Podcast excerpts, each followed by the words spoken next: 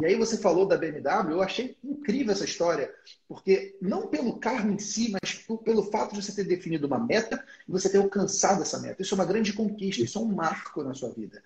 E, e que se manifestou por um bem material, podia, poderia ter se manifestado por uma casa, por uma viagem. Sim, ser, sim. Mas foi um marco, né? E, e, isso é algo muito poderoso, meu amigo, minha amiga. Então você, contador, você tem que ter um marco para você conquistar uma cenoura na tua frente para você correr atrás. A segunda sacada que você deu é uma sacada de vendas. Presta atenção, contador, contadora.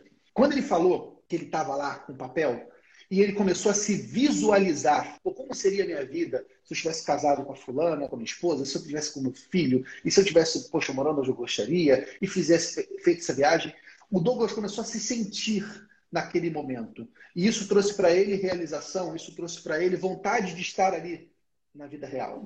Isso é, gente, presta atenção, uma importantíssima técnica de vendas chamada projeção. Sempre que possível, faça o seu cliente imaginar como seria bom ter você como seu contador. Imagina, cliente, como seria bom se você pudesse chegar na sua empresa e todo dia encontrar aí no aplicativo do QuickBooks o financeiro da sua empresa atualizada. Se você pudesse ter mais reuniões como essa, aqui como estou conversando com você aqui agora, para a gente conversar sobre o seu negócio, para fazer teu negócio ganhar mais dinheiro, para fazer você pagar menos impostos.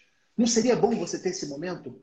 De repente você ter mais um momento com a tua família. Quando o teu cliente consegue sonhar com você na vida dele, a venda é sua. Você já fez ele se imaginar com você. Então, duas sacadas aí nessa, nessa, nessa jornada, nesse trecho que nós falamos. Não deixe de fazer o teu cliente projetar, visualizar ele junto com você, porque a chance de fechar a venda é muito maior.